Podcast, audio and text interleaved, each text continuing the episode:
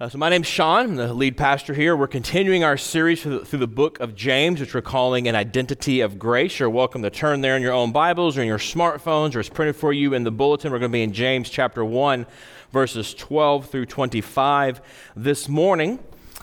And to kind of get us into the mindset of where James is going to take us today, I want to remind you of a movie from the late 90s called The Dead Poets Society. Anybody remember this movie?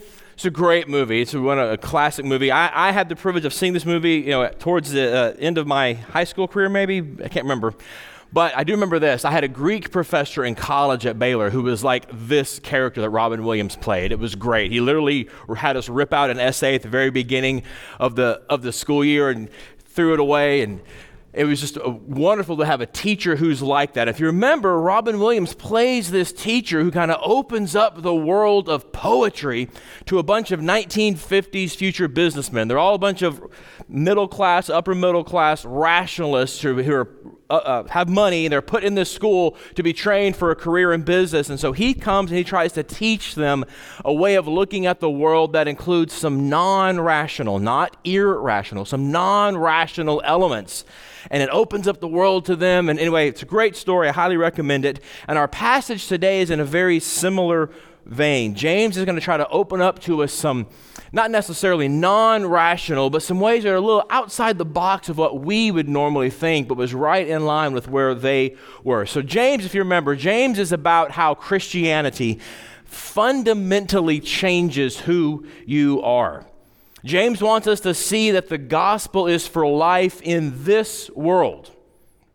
But often, we have to be weaned off of the way we are used to living. The way that God does that, James tells us in the first 12 verses, is He does that through trials. He sends trials to make us better. God sends trials, James tells us, to build our steadfastness to get us to turn to Him in faith for the resources to do life, the resources He offers to us in the gospel, because God has big plans for us in Jesus. Well, it gets us to our theme for today, which is this that made new in Jesus, the church is God's super spreader of life. And that is why James opens his book with the exhortation to see trials as joy because God is working in our life through those trials. And if we can't see that, he tells us to ask for wisdom. Such a view of trials, such a view of God's active sovereignty over our life raises some questions. And James now kind of addresses those questions here in the next part of chapter 1. So if you are able, would you please stand for the reading of God's word as we look at James chapter 1, verses 13 through 25. Let no one say when he is tempted, I am being tempted by God. For God cannot be tempted with evil, and he himself tempts no one. But each person is tempted when he is lured and enticed by his own desire. Then desire, when it has conceived, gives birth to sin. And sin, when it is fully grown, brings forth death. Do not be deceived, my beloved brothers. Every good gift and every perfect gift is from above coming down from the Father of lights, with whom there is no variation or shadow due to change. Of his own will, he brought us forth by the word of truth, that we should be a kind of firstfruits of his creatures. Know this, my beloved brothers, let every person be quick to hear, slow to speak, and slow to anger. For the anger of man does not produce the righteousness of God. Therefore, put away all filthiness and rampant wickedness, and receive with meekness the implanted word, which is able to save your souls. But be doers of the word, and not hearers only, deceiving yourselves. For if anyone is a hearer of the word and not a doer, he is like a man who looks intently at his natural face in a mirror. For he looks at himself and goes away and at once forget what he was like. But the one who looks into the perfect law, the law of liberty, and perseveres, being no hearer who forgets, but a doer who acts, he will be blessed in his doing. Let's pray together. Now, gracious God and Heavenly Father, we thank you for your word. We thank you, Lord, that you have chosen to reveal yourself to us that we might know you and know your truth and know your gospel, know how much you care for us, and know the great resources you give us. So, Lord, we pray that once again, you would open this text up to us, that we would taste and see that you are good through this passage this morning. Open our eyes by your Spirit that we might see Jesus, in whose name we pray. Amen. And please be seated. So we're going to start right away. James kind of asks a question in verses 13 through 18. He asks, Are we tempted or are we made new? He jumps right in with some legitimate questions here. Basically, the questions are why is it so hard? God sends trials. Okay, I'm supposed to ask for wisdom, but why does he keep sending trials? Is God out to get me? Does he want me to sin? Does he want me to doubt? And so James says, No, God doesn't work that way. He's not the problem, we are. In verse 14, he starts out using a fishing metaphor to show us. It, the, the, the, picture is our own desires, our own lusts. Those are a lure to entice us. Like a fisherman, those are the bait on the hook. And once those desires hook us, says they give birth to sin, which then gives birth to death because of our broken, sinful desires. See, in the midst of trials, James says, No, don't look at these. Say, God is trying to tempt me. No, God doesn't tempt anyone. You are turning this into a temptation. It isn't balance that you need, it isn't mindfulness you need. We need change on the inside because we are the problem. The trial may be from God, James says, but the sin, that's all from us. That's what we bring to the table. So, just as a quick practical application, this is why, by the way, in biblical Christianity, we don't do the whole veiling thing for women. Because the problem is not the female form, the problem is the human heart. That comes from us. That's what James is getting at here. Inside of us, we are the problem. See, James says, don't be fooled into seeing trials as proof that God's out to get you. No. Those are a gift from God, he says in verse 17. And as such, they're good. You see, boys and girls who are still here, but James does here, he's a real pastor. James is reminding us that anything that comes from God is good. Anything that comes from above is a good gift. Here's how we put it for you, boys and girls. I want to make sure you're paying attention here, too. The bottom of page 9, your verse 17, we said this God, who is unchangeably good, gives us good things. See, God gives us good things because He is good. Even if it's a hard thing, even if it's something that makes you sad, James says it's a good thing. God is working in your life through that. Boys and girls, would you like to know a secret? I'll tell you a secret.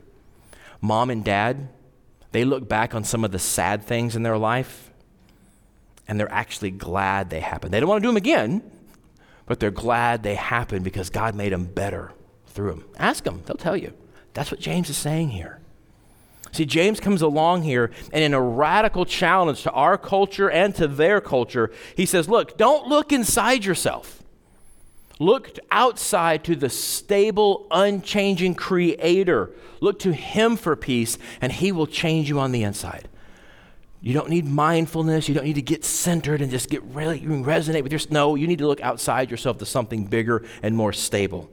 Here's how he put it for us in verse 18. So I'll look at verse 18 together. He says this He says, Of his own will, he brought us forth by the word of truth, that we should be a kind of first fruits of his creatures.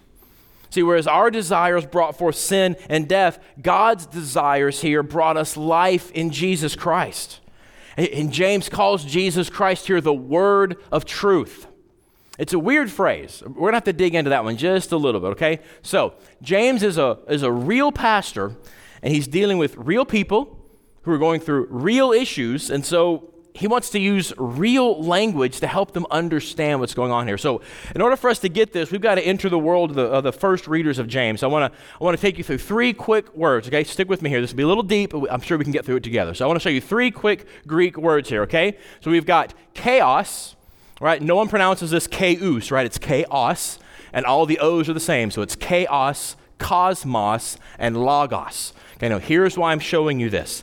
These three words kind of were the fundamental portion of their worldview at the time. The whole Mediterranean basin, Roman, Greek, Jewish, Arabic, all together, this was kind of the background noise of their worldview. Basically, chaos, we know that one, right? That's complete disorder. It's not capable of sustaining life. Cosmos is everything in order capable of sustaining life. Logos was kind of the organizing principle or the structure behind chaos. The key difference between a chaos and a cosmos is the logos. So we can put it this way. do some math. Ready? Sorry, I'm going to make you do math. You get chaos plus logos equals cosmos. Okay, I know. Hold on. Pay attention to me, okay? Sports, sports. Okay, pay attention. All right, so I have a, uh, quick quote for you. It's on the front of the bulletin. I want you to look at this real quick so we can get this. All right?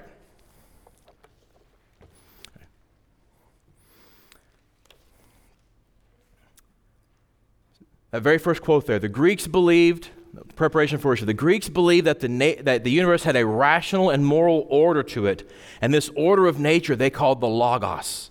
For the Greeks, the meaning of life was to contemplate and discern this order in the world, that they defined a well lived life as one who conformed to it.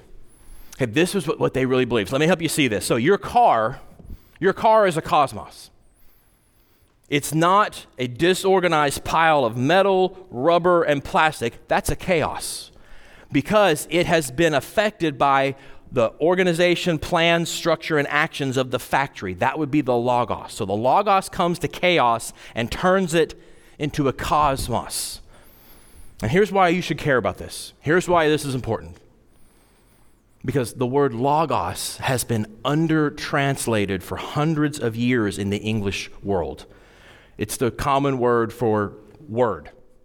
Like here in verse 18, it says the word of truth. And the way we use word in church, it's going to say it, it's meaningless Christianese. And if you're offended, I'm sorry, explain word to an eight year old and I'll apologize.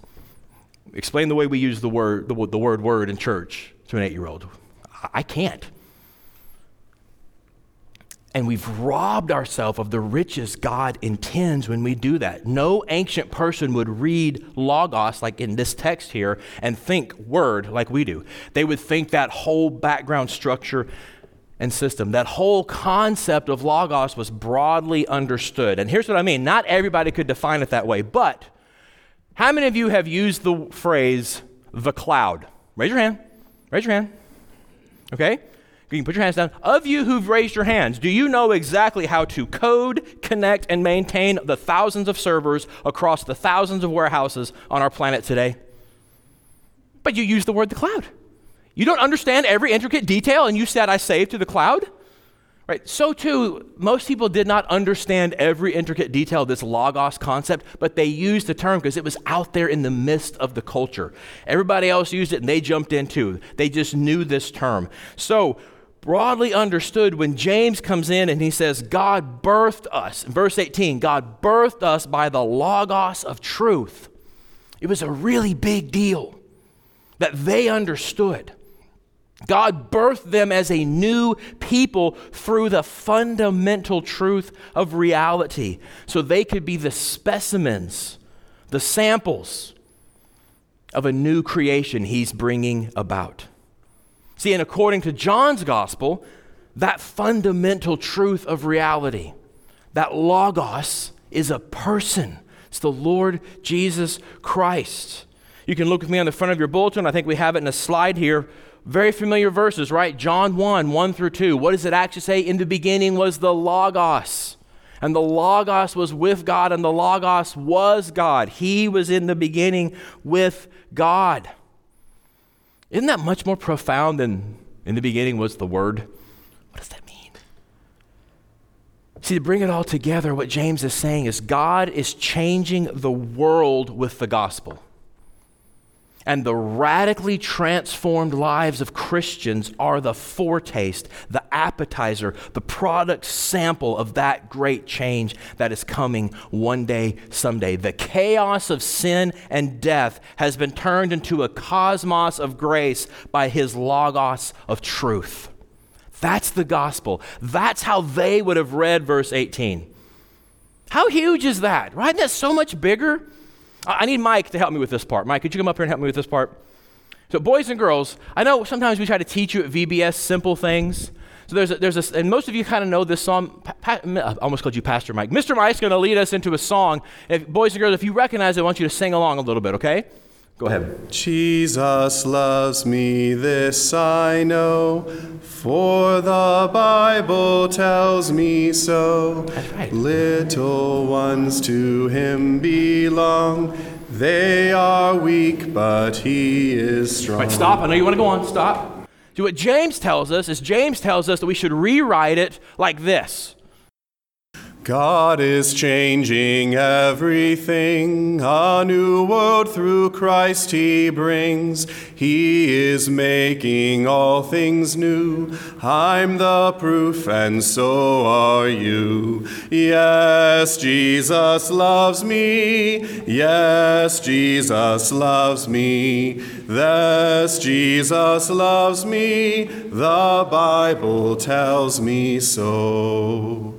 Thank you. See how bigger that is? How much, man, it's so nice to have somebody who can sing. You did not want me singing that. Right? See, James says that Christians, we exist in one sense to show the world the beauty of the gospel, to show the world a whole new way to be human. Human. God has birthed this logos as a person, and that person has birthed himself in us. We are changing everything. The gospel is that world changing. We're the first fruits of it the best of his transformation. So, no, we're not tempted by God. We are made new with the Gospels, with that grand, huge opening that they would been like, whoa. He then jumps in in verses 19 through 21 and says, Yeah, and that makes us clean, but we're still kind of angry. James has reminded them of the beauty of the gospel, how robust and life changing it is. And that's why he starts verse 19. It's often translated as a command. It's probably translated that way in yours. It's actually not a command, it could, it could go both ways, and it seems to be more of a, a statement. Not know this, but y'all know this. Kind of reminding them of something they already know. He jumps right in basically to those of us who would consider ourselves theologically astute. Because here's where we get hung up. In spite of all this robust gospel, notice what he says. We are often very petty and very angry because people out there don't behave or vote the way we think they should. And so we, we become indignant at trivial things. Notice how he takes this text here, this beautiful grand gospel. He's like, man, why y'all getting so angry so quickly? I mean, we do this, don't, don't we? I mean, you know, like right up here where Woolridge hits Midlothian Turnpike, you know, it's two, it's two lanes, and then it becomes three lanes, right? And that third lane starts right there, which means you have the right of way, not Midlow Turnpike. You don't have to stop. I mean, be safe and glance, but notice next time there's no yield sign, there's no stop, because you have the right of way. And yet everybody and their dog and the police officer in front of me last night stops there. I'm like, I am a sample of the new life that the Logos is bringing, and I get riled up about that. What is wrong with me? How pathetic. And it gets even worse for me in verse 20. Look at verse 20. The anger of man does not produce the righteousness of God. Think about the comments we make on social media. When someone dares to post something we disagree with, well, someone's wrong on the internet. I mean, does our anger or sarcasm ever work? It doesn't. See, conservative, religious minded people like me, we need to be reminded of that because we get so angry at unrighteousness in public. And that anger doesn't bring about a culture of righteousness. Our anger at the sin of others neither impresses God nor impresses upon them the beauty of God and their need for change based on His love. Because it's His love that empowers change. He has the resources to bring change. Our anger does not have the resources. Our anger does not bring about the righteousness of God. Here's how we put this for the boys and girls. Make sure we all get this. Look, let's, look, let's look at their verse 19 and 20 together. It says this. It says, so we should all listen more than we talk and not be quickly angry, since our anger does not make the world better. See, James confronts us. We've been made clean in Jesus, but we get so angry so quickly at the uncleanliness of others that actually what happens, according to verse 21, is we get dirty all over again. And he says, we got to get rid of all that filth and stuff now. So he tells us, cast off your, our filthy anger. And he says, Re- receive. What does he say, receive? Receive the implanted word. There it is again. What does that mean? Word? Receive the implanted? No. Remember, word is meaningless Christianese. This is our friend Logos.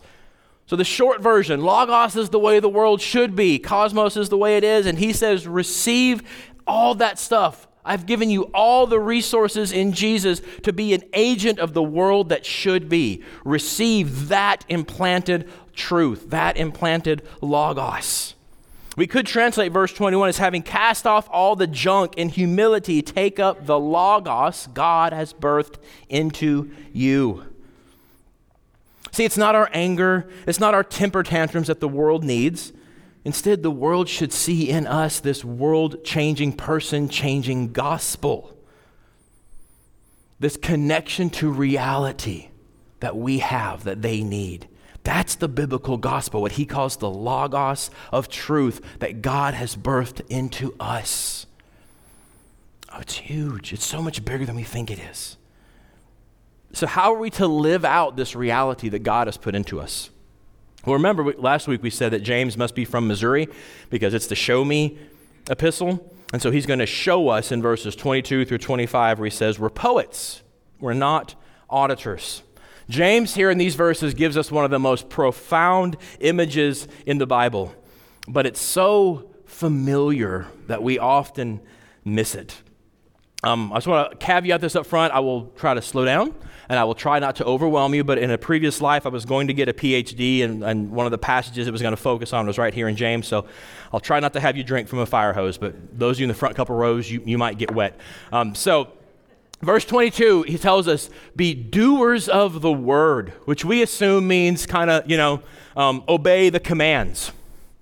But it's so much richer than that. So, in the ancient world, those who created art, those who created literature, they were seen to be tapping into the divine. They were connecting their hearers to a non rational, unseen, but very real reality. These creative types were called poets. And by the time of the New Testament, that word for poet meant creator, it meant author, it still meant poet, and it was occasionally used for the, as the word for doer. So, literally, now we see the slide. What James tells us here, literally in the Greek, is be poets of the Logos. See, now you know why I spent so much time on Logos earlier. We are poets of this unseen ultimate reality, the very basic structure that makes life possible in the universe, that John 1 says is embodied in the Lord Jesus Christ. We're called to be poets. We're called to be those who are connections to the way the world should be. We do life differently. We are Jesus poets, showing the beauty he wants us to produce in people. I want to give you a, a, a, glimpse of what this is like. So, I want to do another movie. This movie came out in the late 90s. It's called the movie Contact. Jodie Foster, Matthew McConaughey. And this movie, I'm not going to get through the whole plot, but basically, through radio transmissions, humanity is uh, somehow brought into this transport system that's in the universe. And all they got to do is build this device, and it will jump them into this wormhole thing. Okay, that's all I'm going to say. It's, so Jodie Foster wins a contest to be the person who gets to ride in the first like little thing that they're going to shoot through through this. And the very first like transit stop she makes, she sees a planet and it's inhabited and it's, it's beautiful. And she's going through, she sees all these colors and she's she's describing everything she sees to recorder. And at one point, an ultimate frustration goes, "They should have sent a poet." Because it's so beautiful, it's so amazing that she doesn't have the categories as a brilliant scientist to capture this. She needs something else. And when it comes to the wonders offered to the world in the gospel, God did send poets, James tells us. It's us. We're the poets of the Logos, commissioned by Him to be those who take this beauty to a ugly, ugly world. Not getting angry at the ugliness in the world, but speaking the truth that's in us to, and making the ugly world beautiful with the logos of truth that's been put in us because we're poets of that logos. And to make sure we don't miss how profound of a calling it is, he gives the negative image also. He says, Be this, but he says, Don't be hearers only.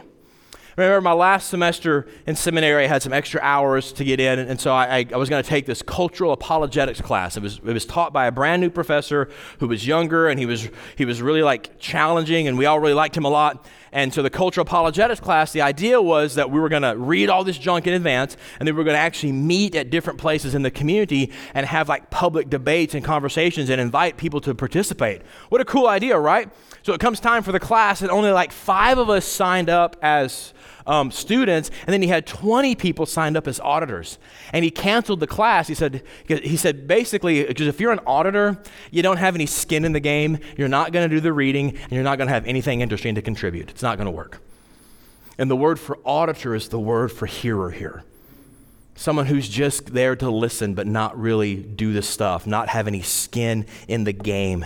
Jesus says, don't just audit the class of life, be a poet of the Logos. Christians are supposed to be that life giving connection between the world that should be and the world that is. We help bridge that connection. See, if James were here, what he would say is Christians, don't play around with the gospel. It's an earth shattering, life altering encounter with reality, and we play around with it. Getting indignant at drivers on the turnpike, all the while never confronting the sin and death consuming our neighbors with the poetry of our lives in Jesus because we live as auditors instead of poets. So, to wrap this all up, James brings it all together. Let's look at verse 25 together. It says, The one who looks into the perfect law, the law of liberty, and perseveres, being no hearer, auditor who forgets, but a doer, poet who acts, he will be blessed in his doing fact, I want, I want you to see this in a different version. Here's my unauthorized translation of, of this. It says this says the person who sees themselves in Jesus is set free to be who they were meant to be. Not forgetful auditors, but faithful poets, happy in their poetry. See, we look into the completed law. For Jewish Christian ears, that's a euphemism for Jesus, the Jesus who sets us free in the gospel to be who we were meant to be. We're not forgetful auditors with no skin in the game, but we're functioning poets. And he says we will be blessed or happy in our poetry. That's way more profound than that last word they're doing. It's poetry. It's a noun, it's a specific term in Hellenistic culture for bringing something into existence that did not exist before. That's what poets do, and so they called it poetry.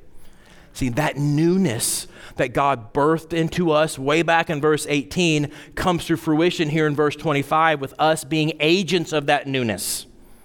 Poets of the Logos, happy to be part of God making the world new through the gospel. James calls that poetry. Now, Christian or not at, this point, we don't often see the gospel as this robust and profound, do we? We have a very orthodox, but very small gospel that's about saving souls, not restoring the Eden that was lost. Be enthralled again at, at the beauty of Jesus, the Logos of God's truth and let his beauty free you from being a forgetful auditor in life and take up the mantle of being a poet of Jesus, a poet of the new world that one day, someday will be. See, James challenges us here as Christians. If you allow me to say it this way, he says, Christians are the cologne of God to a world that stinks. Go make something smell better in Jesus. and non Christians, man, regardless of your uh, religious convictions, do you want to make a difference in the world? Do you want to play a role in making your part of the world better? James here shows us that that desire in your heart is right in line with God's desires for the world as well. Those he has set free in Jesus, he empowers and he sends out to change the world with the gospel, to be poets of the Logos. If you want to see things get better, you should want the gospel to be true because it gives you the impetus and the resources to make it happen. Oh, for all of us. And God calls his people to be poets those who help connect people with the world that one day, someday will be. We're empowered in that mission because that was the mission of Jesus. He left the glories of that world that one day, someday will be to inhabit this world. So he could live the life that we were supposed to live before a holy God. And that he could die the death that we absolutely deserve to die before a just God. And then in his resurrection, he himself became the ultimate poet, connecting those two worlds together. And united to him by faith in the gospel, we are too. We're the connections between the world that is and the world that will be because we're united to Jesus, who is the ultimate connection. That'll empower you to change yourself. And that will empower you to change the world without being quick tempered and angry, but by taking his love to others, being poets in your very neighborhood. I mean, if you want that, and place your faith and trust in Jesus as the resurrected Lord. And do it now. Don't wait. Let's pray together. Our gracious God and Heavenly Father, we thank you for the grace you've given us in your Son, Jesus. Lord, we thank you for non rational reminders like this. Lord, this whole idea of being a poet of the Logos is deep and intense, and we don't quite understand it even now. Lord, we pray that you will help us to step forward into that unknown and that mystery and that ambiguity and see the beauty you have for us. We pray, Lord, that as Jesus Christ has been lifted up and shown to be the glorious, beautiful, crucified Savior, that you would be true to your promise to draw all people to Him. Would you do that now, Lord? So that it is true that your kingdom will come and your will be done right now as it is in heaven. We pray all this, Father, in Jesus' name. Amen.